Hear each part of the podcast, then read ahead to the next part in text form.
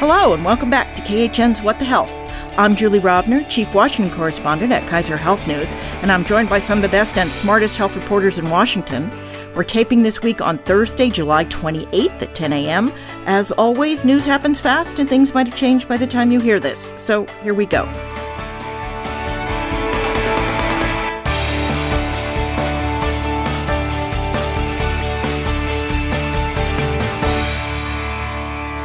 Today, we are joined via video conference by Joanne Kenen of the Johns Hopkins School of Public Health and Politico. Hi, everybody. Sarah Karlin-Smith of The Pink Sheet. Morning, Julie. And Alice Miranda Ollstein, also of Politico. Good morning. Later in this episode, we'll have my interview with my KHN colleague, Dr. Celine Gounder, about what we need to know about monkeypox and how worried we should be about it. But first, this week's health news. So, as usual, there is news breaking just as we go to tape. This week, it seems that the on-again, off-again, on-again in tiny form, and now on-again in slightly bigger form, that is, budget reconciliation is, well, on again. Only Build Back Better is now called the Inflation Reduction Act, announced in a joint statement by Senate Majority Leader Chuck Schumer and West Virginia Democrat Joe Manchin, who announced earlier this week that he'd tested positive for COVID. The bill has added back to its health and prescription drug provisions, some tax and climate change provisions too. What's new, if anything, on the health front of this bill, which could go to the Senate floor next week if all goes as planned? So whether it goes to the Senate floor could depend on how many senators get COVID. We had yet another one this morning that could complicate things. Yes, Assistant Majority Leader Durbin is now working at home. Right. And crucially, he is the whip. So it's his job to whip the votes for important bills like this one. So not the person you want to be out sick at this time. So really the only new thing on the health front is that the 2 years of Affordable Care Act subsidies is getting extended to 3 years. And that is important because there are a bunch of Senate Democrats who will be up for re-election in 2024 and did not want that hanging over their heads. So this will put that past that date at least. Originally, Democrats wanted to make those permanent so we wouldn't be doing this rigmarole every year, but that is really the only change on the health front until we get a ruling from the parliamentarian, which could happen later today, and that could change some of the drug pricing provisions, which are really the only other health piece left. I think it's interesting that because of this deal unveiled yesterday between Manchin and Schumer, so much climate and tax stuff was added back into the bill, but not all of the other health stuff that Democrats had been fighting for a long time, like home care provisions and Medicaid in states that didn't expand. So all of that is still out as far as we know. And Alice, you had a story earlier this week about the insulin provisions that are now floating on their own instead of being in this bill. That's right. So Democrats are still ostensibly trying to pass provisions on capping out-of-pocket insulin costs. And they're ostensibly still trying to do that in a separate bipartisan bill. But everyone I talked to thought that was not really going anywhere. And patient advocates said that they really want it put back in reconciliation. You know, it's time to cut bait on the bipartisan deal. It's they're not seeing enough support from Republicans to go forward, but it's unclear if that's going to happen. There's really a clock ticking. And what's interesting was not only were the insulin provisions carved out and put in the separate bill, but from the patient advocate's perspective, weaker than what was originally in the bill, because in the party line bill, it would have specifically directed Medicare to negotiate some insulin prices. And in the bipartisan bill, it doesn't negotiate the underlying price. It just caps out of pocket costs, which the advocates say and the CBO confirmed would actually raise the price of insulin. So ironic. So if you're not one of the people protected by that cap, you could end up paying more. Yes, exactly. Yeah, which has been a problem. So if you'd asked me, 6 weeks ago, I would have said that Congress was not likely to get the reconciliation bill through before the August recess, but they were likely to get the FDA user fee bill done in time for the August recess because they needed to do that. Otherwise, these layoff notices might go out. Sarah, they're not getting the FDA user fee done, are they? Right. It's stalled a bit right now. Senator Richard Burr, who's minority chair on the Senate Health Committee, is basically pushing for a clean user-free bill. So a bill that just is going to kind of renew the programs without adding any additional legislation. And that's holding things up at the moment. I think it was also revealed a bit by some digging by Burr's office that maybe the FDA pressuring them to get this done faster is not necessarily necessary at this point. There's this fear that FDA would have to sort of send out notices of potentially laying off employees if they weren't guaranteed to have this user-free funding by a certain date. But now it's clear FDA has a little bit of kind of runway to work with, so Congress has more time. So we know that if Congress has more time, they're going to make use of it. I was going to say, never tell Congress that they have more time for something. Right. So they're going to have to kind of work out these differences in terms of how clean a bill will or won't get passed. And I think some of the drama that the FDA has found itself in recent months and weeks over the infant formula shortage and so forth is sort of playing into the willingness of various members of Congress in terms of interest in adding different reforms and so forth to these bills. Yeah, and we'll come back to that FDA reorganization in a minute, but I want to move on to COVID. Last week, we began with the breaking news that President Biden tested positive for COVID and he started on Paxlovid. This week, the president's already testing negative. He's out of isolation, back in the Oval Office, and holding himself out as an example of what vaccines, testing, and treatment can do to keep this infection less serious.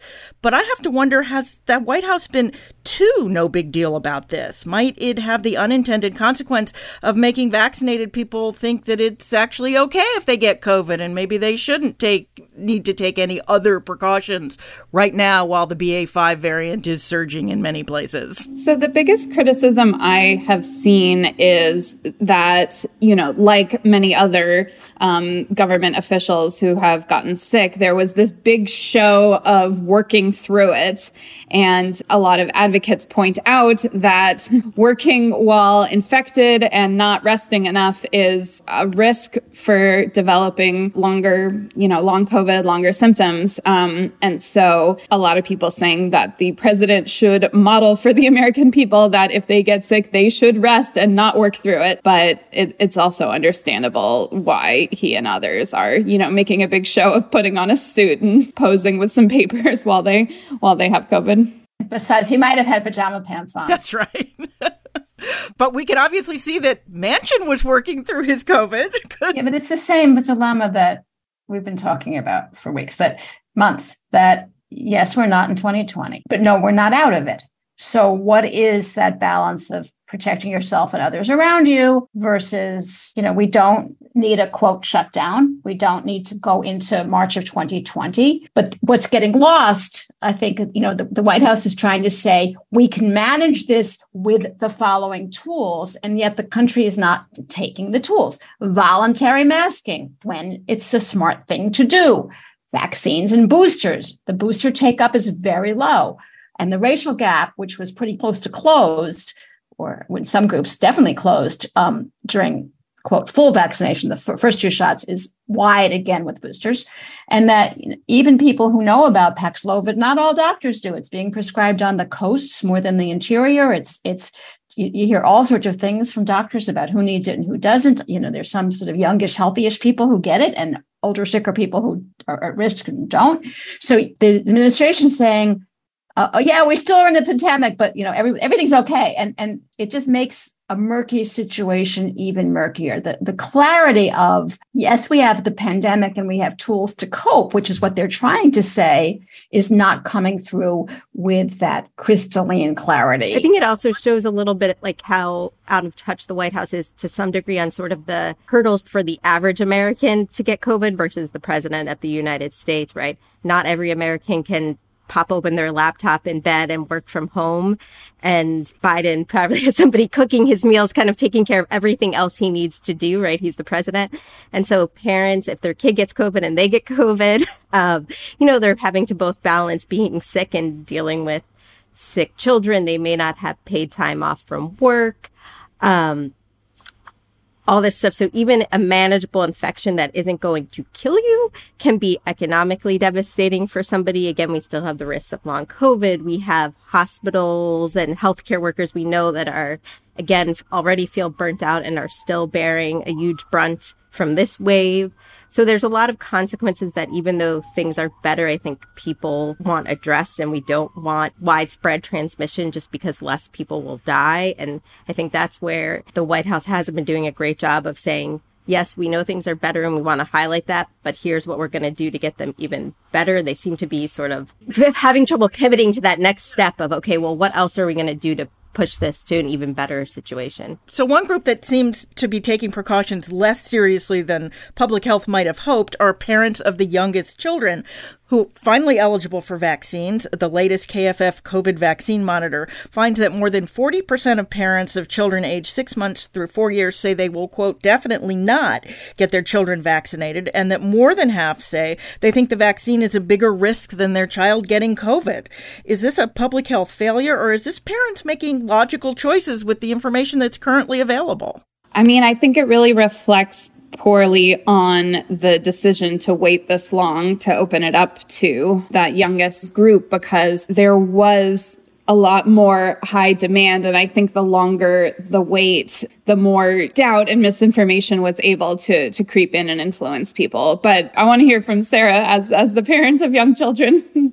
That's right. On this panel, the one who fits this demographic. I think it is a tricky situation. It is true that, right, for most young children, COVID is not as much of a threat as it is for older people. I mean, there's data to back it up. That said, as people have pointed out throughout this, you know, children are not supposed to die, right? We expect children to handle illnesses differently than an 85-year-old. So even a much smaller amounts of death or serious illness in young children is seen as problematic. And I think CDC and others have pointed out we certainly vaccinate children for other diseases that cause a lot less harm now, thankfully, due to the vaccine, you know, and even before the vaccines than for COVID. But I think there's probably is a lot of confusing information out there because it's been so long. A lot of children have had COVID, so parents may not understand the benefits of vaccination, even if your child did have COVID and did well with it. The changing nature of the pandemic. I know some folks have criticized kind of the types of studies FDA required to get the childhood vaccines authorized, saying, you know, they haven't demonstrated that these vaccines essentially help with clinical outcomes of COVID in children. They've just done what are known as immunogenicity studies, basically to show they work equivalently in children and adults. And I think that's been used as well by people to sort of try and push people away from getting vaccinated. And I'm not sure if FDA or others have done a good job of explaining this is kind of a traditional way of approving vaccines in different age groups after you've sort of established that it does work in these huge, you know, tens of thousands of people have been studied in adults and so forth. So I think there definitely, as Alice has mentioned, there's been a lot of bits of information that anti-vaxxers have been able to exploit. And if you give them any little hook to hook onto, they will do it. And that seems to be part of the problem here. I think there's so many kids have had it that parents either don't understand the risk of reinfection or they're not worried about it. Well, he was fine last time. He'll be okay next time. But I think the point Alice made, I think, is actually a double-edged sword. You know, there was more of a sense of urgency. We need these vaccines for our kids a few months ago, as she pointed out. But also, if they had done it too quickly, if anyone in the government ever got the messaging right, they could have said, you know, we really took a long time to get these pediatric vaccines to the little kids. We understand how nervous you are, parents, about your 6-month-old. That's why we spent so many months. You know, we did it a year later. I mean, again, it's not like they can't message at all, but they can't message A+. And you need A++++. I don't think Michelle Walensky has any grandchildren yet, but you need somebody, you need Tony Fauci. Well, that won't work. He's too toxic. You need somebody with all their grandkids on their laps with their band-aids on their arms or something. You know, you just need. Bring back C. Everett Koop. Yeah. You know, I mean, even nobody met. I mean, the problem is that in a society that's divided, nobody's able to message to the entire country. I mean, everybody can only message to half the country, but they just haven't. We miss Mr. Rogers. Mr. Rogers, right. They just haven't been able to get this across. Well, that which is perfect segue to my next topic, which is reorganizing the federal government. If you can't message right, at least move the chairs around. So in trying to address how the federal government fell down in trying to address COVID, the Department of Health and Human Services has announced a reorganization, including elevating the Office of the Assistant Secretary for Preparedness and Response to the same level as the CDC, reportedly in an effort to stem the turf wars between the two. The ASPR is in charge of the National Stockpile. There have been all kinds of butting of heads, both in the Trump and the Biden administration about this. Will this really fix things, or is this just an effort to dilute some of CDC's power rather than fix what's actually wrong with the CDC? Just the name of it's the clunkiest, and like even in a government full of clunky names, it's a really clunky name. Like nobody knows what that means or can remember what the initials are. So I think they should have rebranded it as well. Yes, as I demonstrated, I couldn't say it. The Assistant Secretary for Preparedness and Response. I mean, there has been calls for more of a point agency within the government, within HHS, and because the CDC is part of HHS, but also a thing unto itself. So there have been commissions and so forth, including a recent one that former FDA Commissioner Peggy Hamburg led, sponsored by Commonwealth, and I think it was revealed at the Bipartisan Policy Center. They called for something like this. I haven't read the details of exactly the structure they call versus how this one is going to work, but something like we're in charge of, we got this. So, and sort of a coordinating function, et cetera, but, and authorize with, you know, but I don't think anyone yet understands what's different. And does it solve turf wars or does it create new turf wars? And also, frankly, the federal stockpile has been a disaster for years. In Democratic and Republican administrations, there were things that were not in there that should have been, including, turned out we don't need as many ventilators as we thought they did, but they were in terrible shape. They weren't usable. There weren't masks. There weren't, you know, and not enough PPE. Not enough anything. So. And what there was more oriented toward bioterror rather than a biological pandemic. So that needs a whole rethink. Yes. Well, we will definitely talk about this more in August when there is less news. Don't be so sure about that, Julie. When there should be slightly less news. Meanwhile, the FDA is getting a potential overhaul of its own. FDA Commissioner Rob Califf has ordered a, quote, external review of the Offices of Food Safety and Tobacco Regulation. Those are two different offices. Sarah, what does this even mean? Is it like double secret probation?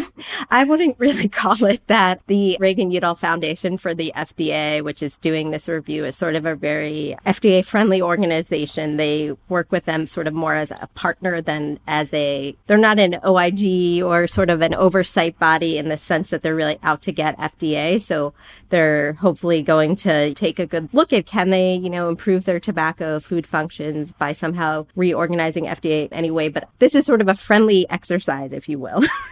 It's like bringing in your hand-picked consultant. Correct. Exactly. And perhaps it is bringing in your hand-picked consultant. Right. I think the other thing is, you know, we'll see what they find and they conclude, particularly I think on the food side, FDA is not a heavily taxpayer-funded agency, and particularly on the food side where they don't get money from industry as they do, you know, in the much more well-funded drug device areas. What may end up being the problem, I wouldn't be shocked, is, you know, they just don't have enough people. They just don't have enough funding to do the incredible amount of work we expect them to do. So it'll be interesting to see, can the Reagan-Udall Foundation find solutions that are doable within the current budget and staffing constraints they have? You know, FDA often does lots of different reorganizations. Every commissioner likes to reorganize things, but at the bottom line, you can only do what you can do when you have a certain number of people and a certain number of millions of dollars. And Alice, this pertains directly to your extra credit this week. So why don't you go ahead and do it? Because this is another perennial FDA problem.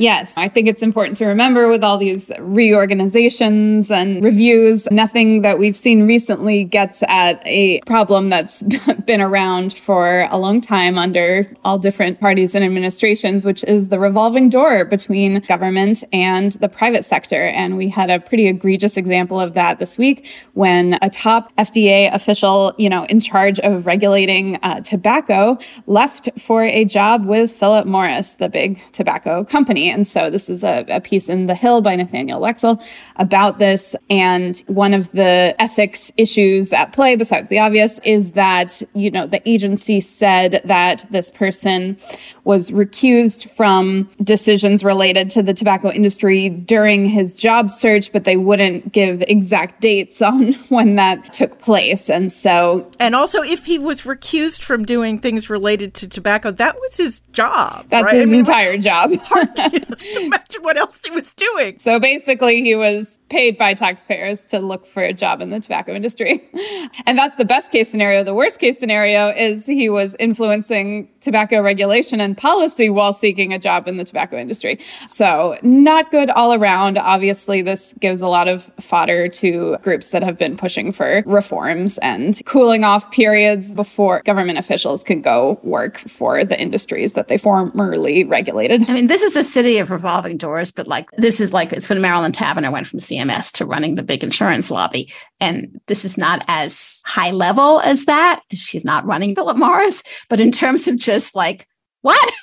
This is up there. Or when Billy Tozan left Congress to go run pharma. I mean, we've seen it in both parties in many branches. All right, well, let's turn to abortion this week. I actually want to start with contraception, since at the moment it seems inextricably linked. The House last week passed a bill that would guarantee access to contraception, effectively writing into law the Supreme Court's decisions in Griswold versus Connecticut and Eisenstadt versus Baird, which established the right to contraception for married and unmarried women, respectively, many, many years ago in 1965 and 1972. And no, I was not old enough to have covered those.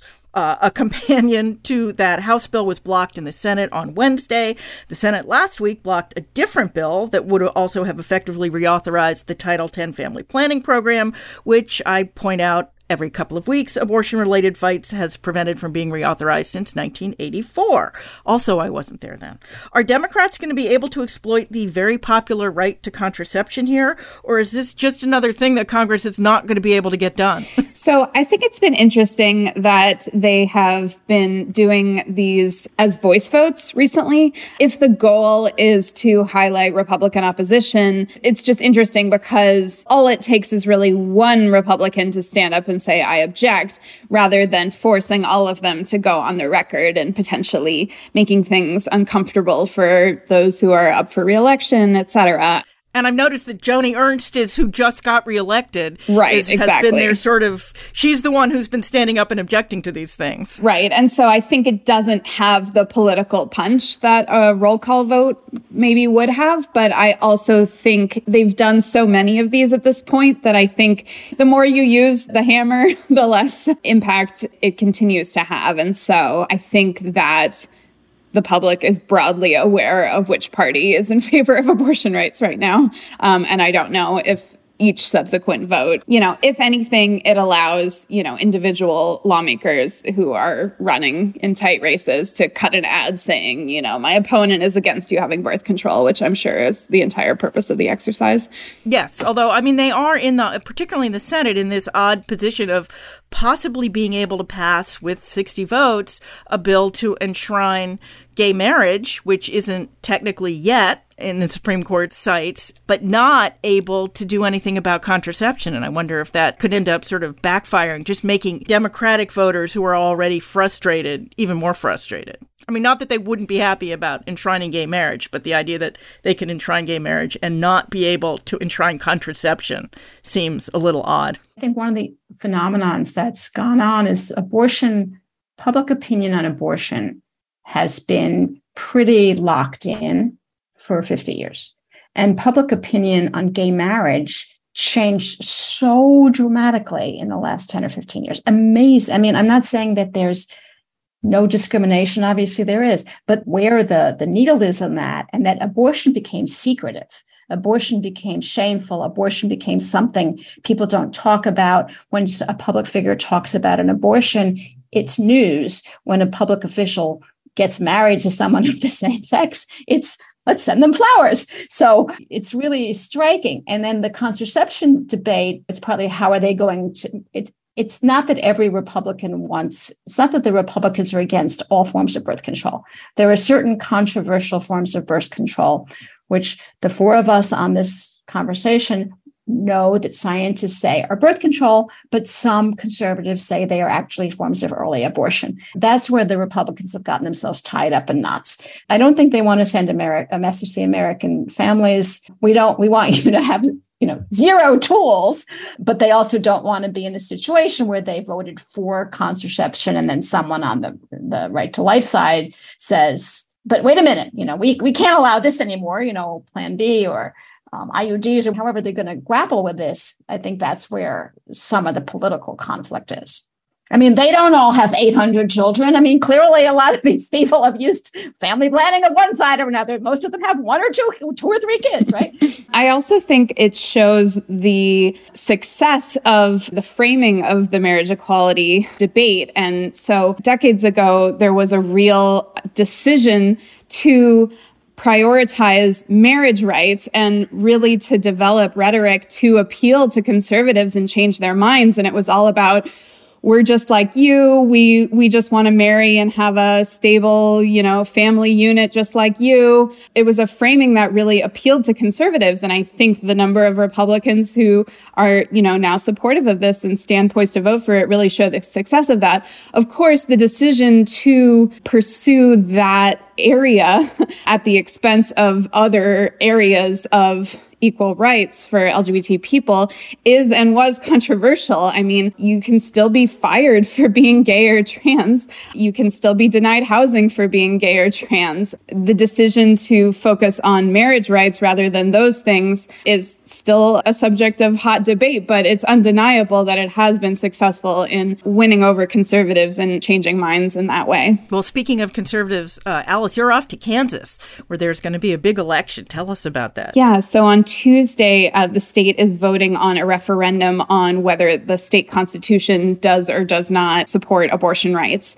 It'll be the first real test, the first time voters will be able to weigh in directly on this issue since the Supreme Court overturned Roe versus Wade. And so there's a lot of attention on this and a lot of watching to see what this could mean for all of the other states that are set to vote on similar referenda this fall. Of course, every state is different in its political makeup, and the wordings of the actual language of these different constitutional amendments are all different in different states, but it could be a harbinger of what is to come more broadly. It's also important because Kansas has, as abortion rights have crumbled in so many states in that region, it's become a real destination. So tons of people, have been going from Texas since they implemented their ban even before Roe fell. More recently, since Oklahoma implemented their ban, more and more people have been going to Kansas. And so if Kansas falls as well, people will have to travel even further and further, and the resources in the states that remain supportive of abortion will be strained further. Yeah, following up on exactly that, something that was predicted but that we're actually now seeing is that bans in some states are backing up appointments in adjacent states, meaning that not only women in states where abortion is banned are having difficulty accessing abortion, so are women in neighboring states where the wait may be 3 weeks or more, which is pushing some women into later, meaning more potentially dangerous and expensive procedures. Is there anything those nearby states can do? I mean, if Kansas falls, then everybody's presumably going to go to Illinois. Are we seeing sort of efforts in these quote unquote sanctuary states to beef up availability? Because that obviously that's an issue right now. Yes, so we definitely are, and that's taking different forms. Some abortion clinics in states that have just implemented bans are picking up and relocating. We've seen a lot from Texas relocate to New Mexico. We have seen others, looking at relocating to especially southern Illinois, which is, becoming a real destination for people around the country. Something I also reported on a couple months back is efforts in progressive states to change their laws so that nurses and midwives and other non-physician healthcare workers can perform abortions, because really the real crunch is not, now a physical clinic. It's the number of people who can actually do the procedure. And a lot of states have allowed non-physicians to do abortions for a long time, but more states are looking to join those ranks to meet the demand. Well, because there is really nothing that's new. The Affordable Care Act is back in court in Texas, of course, and before Judge Reed O'Connor. Joanne, remind us why Judge O'Connor's name rings a bell and what this latest lawsuit's about. Oh, no, ringing a bell might not be the right metaphor. He's very anti-ACA. He okayed the last case from Texas. That was really a stretch. He said that because the individual mandate existed, even though it no longer had any penalty and it wasn't enforced and it was meaningless, that in itself made the ACA constitutional. It went all the way. There was the last big challenge. Unconstitutional. Made the ACA unconstitutional. It went all the way to the Supreme Court yet again. I think we would all be surprised. He's very, very, very, very anti-ACA. He is not bothered by things like standing, which was an issue in the last case. And, we expect... And maybe an issue in this case, too, apparently. Right. It's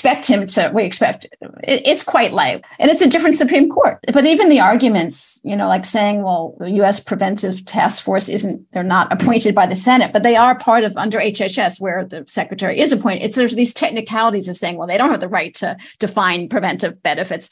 They do. And we should put out, that this case is not challenging the entire law. It's just challenging the most popular thing in it. Right? Which people don't realize. The preventive care, the well child, the colon cancer screenings, mammograms, all the preventive care, which includes contraception, the free, no copay contraception is part of this bucket of preventive care, which is one reason why it's so controversial. But these are all sorts of things that, I think half the people who get them don't even realize it's because of the ACA, because you don't have to be in the exchange. You don't have to be getting a quote Obamacare plan. You go to the doctor on your, whatever you're getting from work or Medicaid or what you bought yourself, and you get these free preventive care benefits, these screenings and cancer checks, et cetera, well, baby, all these things. And yes, that's because of the ACA. If people knew it was from the ACA, it would be the most popular thing in the ACA. I'm talking about messaging failures. This is clearly a democratic tradition. So it's really popular, but I think we're going to have another year. I don't know how long it'll take to get to the Supreme Court. After it goes through Judge O'Connor, it still has to go through the Texas Court of Appeals. They may. The Fifth Circuit, which is the full six. Yeah. Federal case. Yeah. Very conservative. It's why these cases go there. It is extremely conservative, but they may not, just because one really anti-ACA judge who's fairly predictable, it might get stopped before it gets to the Supreme Court, although I doubt it. I'm just curious, though. If it does get to the Supreme Court, and there is a likelihood that it will, we've seen the Supreme Court now on three different occasions refuse to strike down either the entire law or big parts of the law, basically because they would say this would be sort of too big a jolt to the system. Well, we now see that this Supreme Court doesn't really care about jolting the system. So could we end up with a different outcome? Yeah. It could be a different outcome. I'm not sure because of some of the technical things here, right? There's not a radical move to eliminate preventive care in this country, first of all. People are pro-cancer screenings in general, right?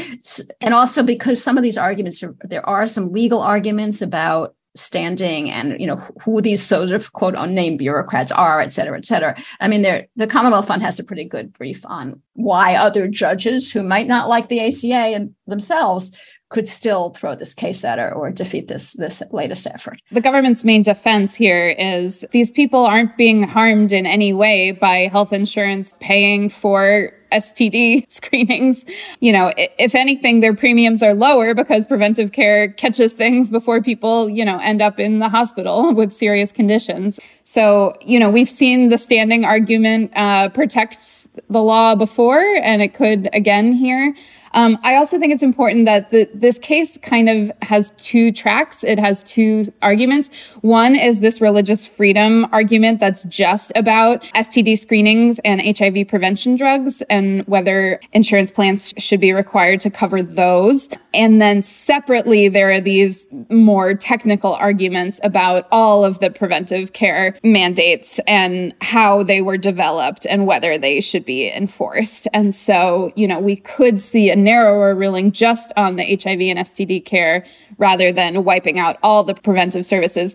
I will say that comes at a time when we have record STD rates in this country. It would not be great for public health to lose that. And then more broadly, it would not be great to lose coverage for all vaccines in the middle of a pandemic with some new epidemics on the horizon. And the STD screening isn't the most controversial part. It's well, Alice has been covering this, but I think she'll tell me if I'm wrong. PrEP is a drug that prevents the spread of AIDS, HIV/AIDS. It's very expensive, but it's also a really effective drug that is actually being underutilized in this country mm-hmm. and the rest of the world because of its cost and some educational issues. So there's also sort of these two factors in the STD thing. One is the screening, and then the other is, should the government be paying for this drug to prevent the spread of AIDS, making that free for people?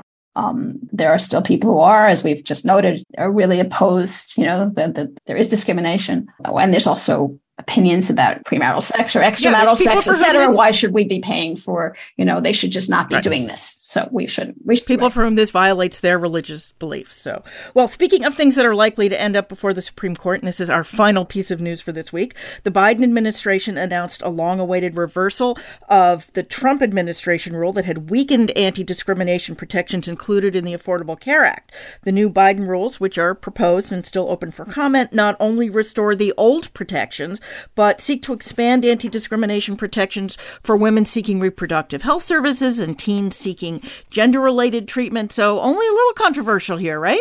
Yes, I think like so much else, this is going to be challenged. We can almost guarantee this is going to result in a lawsuit and a legal battle. So full employment for healthcare lawyers and healthcare journalists. Yes, absolutely.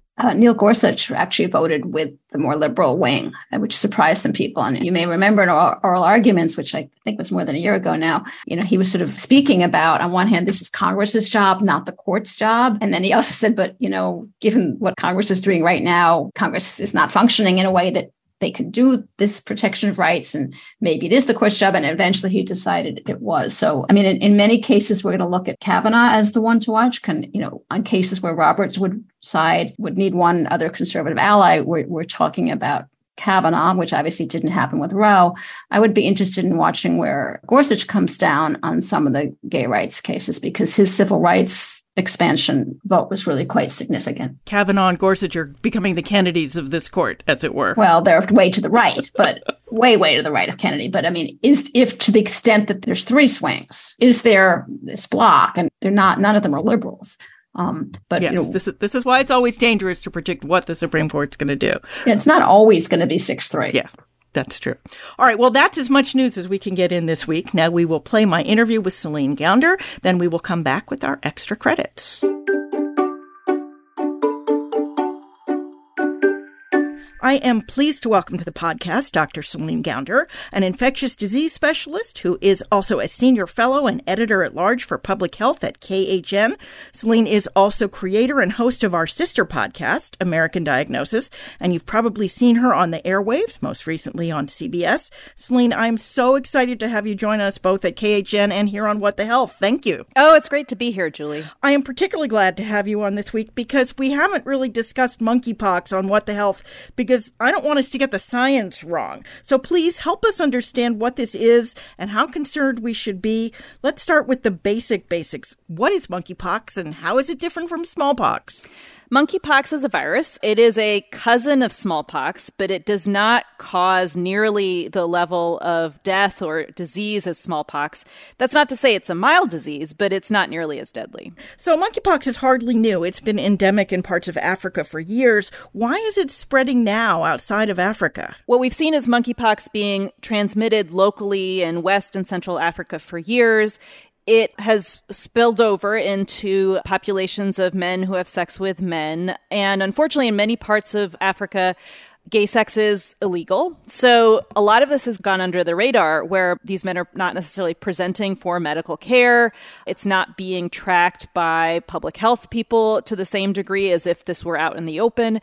And of course, people move around, they travel. And so it was only a matter of time before this was going to spill over into additional populations. And that's essentially what we've seen happen is transmission in Europe, in the United States, other countries. And because the sexual mode of transmission is so efficient, we've seen this really spike up in the last several weeks. So what does it mean that the World Health Organization has declared it a public health emergency of international concern? Should we be worried it's going to spread the way COVID has? It's really important to understand that monkeypox is not COVID. These are very different viruses. They are transmitted very differently. COVID is transmitted through the air, and it infects the upper airway, the lungs preferentially. Monkeypox is transmitted through direct contact from person to person. Sexual contact in particular appears to be especially efficient.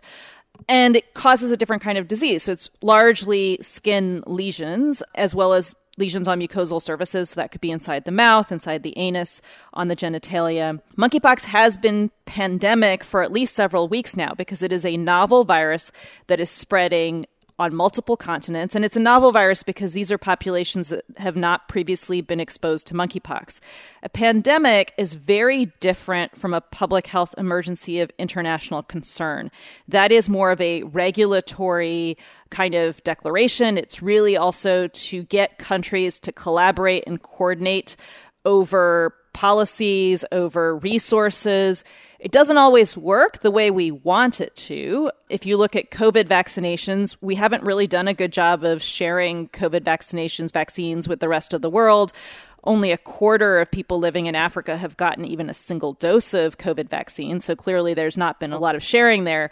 But in theory, it should help share resources to where they're needed most. So on the one hand, we keep hearing that this is spreading primarily among men having sex with other men. On the other hand, I'm old enough to remember when we thought AIDS was just a gay man's disease. How concerned should we be if we're not in what's currently considered the highest risk group? I think you have to separate how worried you should be about yourself right now from how worried should we be speaking more broadly about public health and about yourself in the future. So right now, this is actively spreading among men who have sex with men. However, it could spread into other populations in the future, as did HIV.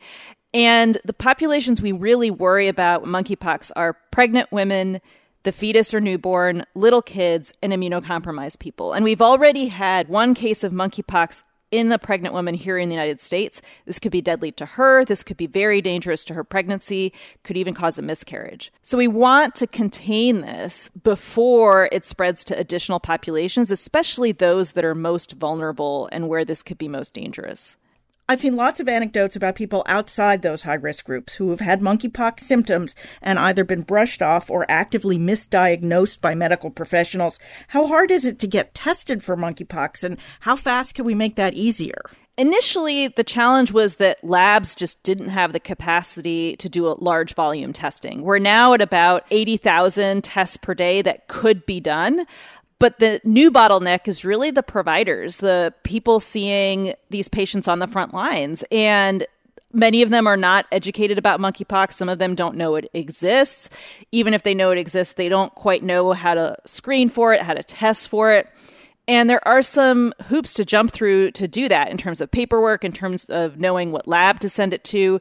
Things have gotten easier. More commercial labs are online, commercial labs like LabCorp and Quest and some others that should make this a little bit easier, more routine. One common misconception I've seen is sexual health providers or other providers who will test somebody first for all the common older STDs before they test them for monkeypox. And that's really not the right approach here because we actually see a lot of people who have multiple infections. So just because somebody tests positive for chlamydia or gonorrhea or syphilis does not mean that they can't also have monkeypox. So that should really be part of the battery of tests, not a second line test. And what about vaccines? People who are old enough to have been vaccinated against smallpox are already protected, right? That's right. And smallpox vaccination phased out, depending on where you lived in the United States or around the world, over the course of the 60s and 70s. Smallpox was declared eradicated in 1980, so there's no question anybody born after 1980 has definitely not been vaccinated for smallpox, unless maybe they worked in a lab with smallpox or something like that. But for people who were vaccinated for smallpox, one sign of that is you might have this round scar on your upper arm. If you were vaccinated, you should be, even now, pretty well protected against monkeypox. But there are vaccines for those who have not been, right? There are vaccines. The vaccine that we're using preferentially here in the United States against monkeypox is the JYNNEOS vaccine. This vaccine is much safer than the older smallpox vaccine, but it's also in more limited supply. And that's been the challenge, is getting enough supply from the manufacturer Bavarian Nordic, which is in Denmark, and being able to, of course, then distribute it. Which leads me to my last question. What has public health learned from COVID that we can apply to the monkeypox outbreak? Or conversely, what haven't we learned that we should have? Well, I think public health officials are really aware, very well aware, of what the problems have been during COVID. And many of these problems we were aware of even before. The problem really is, are people in a position to fund public health? Are they learning the lessons? Are they understanding you actually have to provide funding and workforce and empower public health officials to do the job? I'm not sure that those lessons have been learned by the people who could really make a difference here. You know, and that actually includes the general public as well. If they are worried about this, it's not just about what can I do for myself in terms of protecting myself and getting vaccinated. It's also about letting your elected officials know this is an issue I'm worried about. Please do something about it. I'll give you a couple examples of where we are continuing to see issues. So one is around data. We heard all throughout the COVID pandemic about public health officials needing to fax their results to maybe the state health department or to the CDC to have that data compiled. That problem has still not been solved. There are still a lot of issues with reporting data between local and state health departments to the CDC. The last vestige of fax machines. The last... healthcare and public health, yes, this is the last vestige of fax machines. Another example here is, remember in the early days of COVID, you had vaccination websites crashing, and it was the Hunger Games to get that appointment for a COVID vaccine. We have seen that happen all over again with monkeypox vaccination scheduling, with websites crashing. These problems have still not been fixed. Well, I guess it's time for the public health funders to get on this. Celine Gounder, thank you so much for joining us. And please come back as this progresses. Oh, my pleasure. Okay, we're back. It's time for our extra credit segment where we each recommend a story we read this week we think you should read too. Don't worry if you miss it. We will post the links on the podcast page at khn.org and in our show notes on your phone or other mobile device. Alice, you've already done yours. Sarah, why don't you go next? Sure. I took a look at a piece by Sydney Lupkin at NPR called Drug Makers Are Slow to Approve Medicines That Got a Fast Track to Market Really Work. And it's a look at FDA's accelerated approval program, which started due to HIV/AIDS quite a while ago now, but basically created a pathway for FDA to approve drugs before they actually are shown to sort of extend your life or provide some other clinical benefit. But basically, they improve some kind of laboratory marker that makes FDA fairly confident they will likely be of a benefit. And what's happened over the years is that the program has gotten very, very popular, particularly in cancer. And companies have been very slow to do the back-end confirmation trials to really show they're extending people's lives or improving quality of life. And recently, FDA has actually started to crack down on this a bit in cancer because cancer drugs tend to be very toxic. And in a few cases, they've actually seen that drugs they granted accelerated approval are not only not ending up with the benefits they've seen, they've actually ended up harming patients more than the alternatives. So this is a really deep dive story into kind of the program. And I think it also does a good job of highlighting that even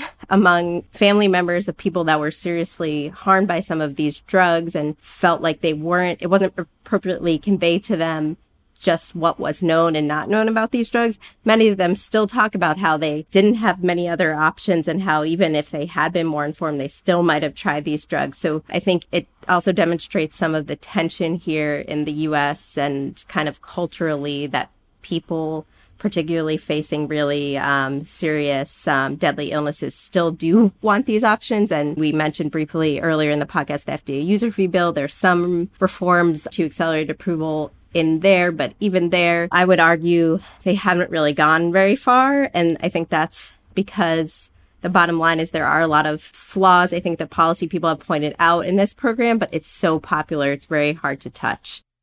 The bottom line is the bottom line, as it were. Joanne. There's a really extraordinary piece in Science, called Blots on a Field by Charles Piller, and it's about allegations of falsified data or falsified images, actually, involved in Alzheimer's research. And the reason it's so important is there's been a huge debate in the field about what is the cause of Alzheimer's. We actually don't know. But this whole amyloid beta plaque theory, which has been the dominant theory for many, many years, and yet lots of drugs have been developed with an aim of addressing it. And, you know, we don't have a cure or a great treatment. Well, it turns out that the foundational work 16 years and, you know, millions and millions and millions of research dollars, some from the NIH and some from foundations and some from private enterprise. And all those hours may have all been built on a study that was falsified, that the blots on a field in this headline refers to actually the images of the plaque might have been manipulated, pieced together, collages of different pictures to make it look. It's not just like somebody allegedly doing something really wrong. It's had enormous impact in where we've spent our time and energy on this disease that is a terrible disease in an aging population, becoming more and more of a burden by the second. And it's what led to the whole Aduhelm fight. Yes. Because that was based on this whole amyloid plaque. So in addition, yesterday Reuters reported, maybe others in addition to Reuters, but I saw a Reuters story saying that a company that's involved with developing a drug out of this research and closely involved with this circle of people is now there's a criminal investigation. So it's a really good piece of detective work. You know, some young scientists just got suspicious, and there's such thing as forensic pathology imaging experts. I forgot the exact title, but there's this, you know, scientific field where people look at medical images and figure out if they're legit. So it's a detective story with, you know, incredible implications for biotech and families around the world. I mean, maybe, you know, we just spent 16 years maybe looking at. It's not just one person. This research was foundational. So much that has been done in the last 16 years was based on this research. You know, I imagine this is the first of what we will be hearing a lot about of this particular story.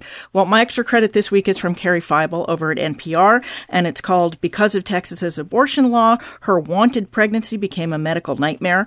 And it's a hard story to read and even harder to listen to, but so important.